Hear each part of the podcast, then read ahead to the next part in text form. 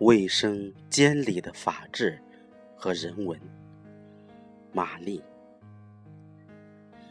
在美国期间，让我感悟最深的就是美国的卫生间。美国卫生间的每个便池都备有两大卷卫生纸，一卷用完，另一卷就自动补上。事实上，一般根本用不了那么多，所以我的反应是多此一举。当我把这个疑问抛给一个随行的美国朋友。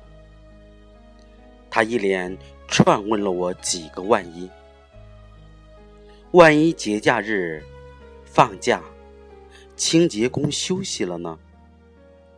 万一有人身体不适、拉肚子、用纸用多了呢？万一有社区活动，用卫生间的人骤增呢？原来，连一个小小的卫生间。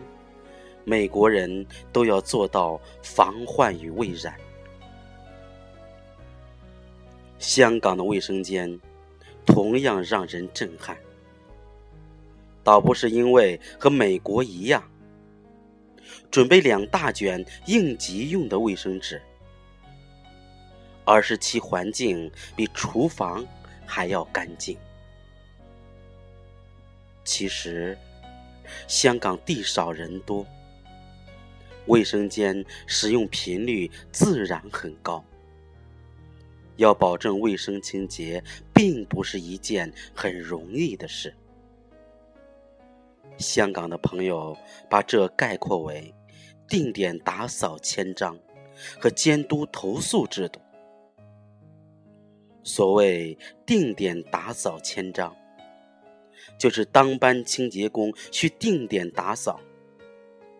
完了，在工作手册上签章，以示履行职责；而监督投诉制度，则是由管理层予以相应的检查。如果打扫完了以后，又有人随意扔纸屑，那么在管理人员检查的时候，就会自动。捡起来，这就是检查制度中的人性化管理，让人看到了法律秩序中的道德途径。如果说美国的卫生间管理体现的是一种责任感，那么香港的卫生间管理体现的则是法治和道德。一个小小的卫生间里，竟然藏着如此深的学问。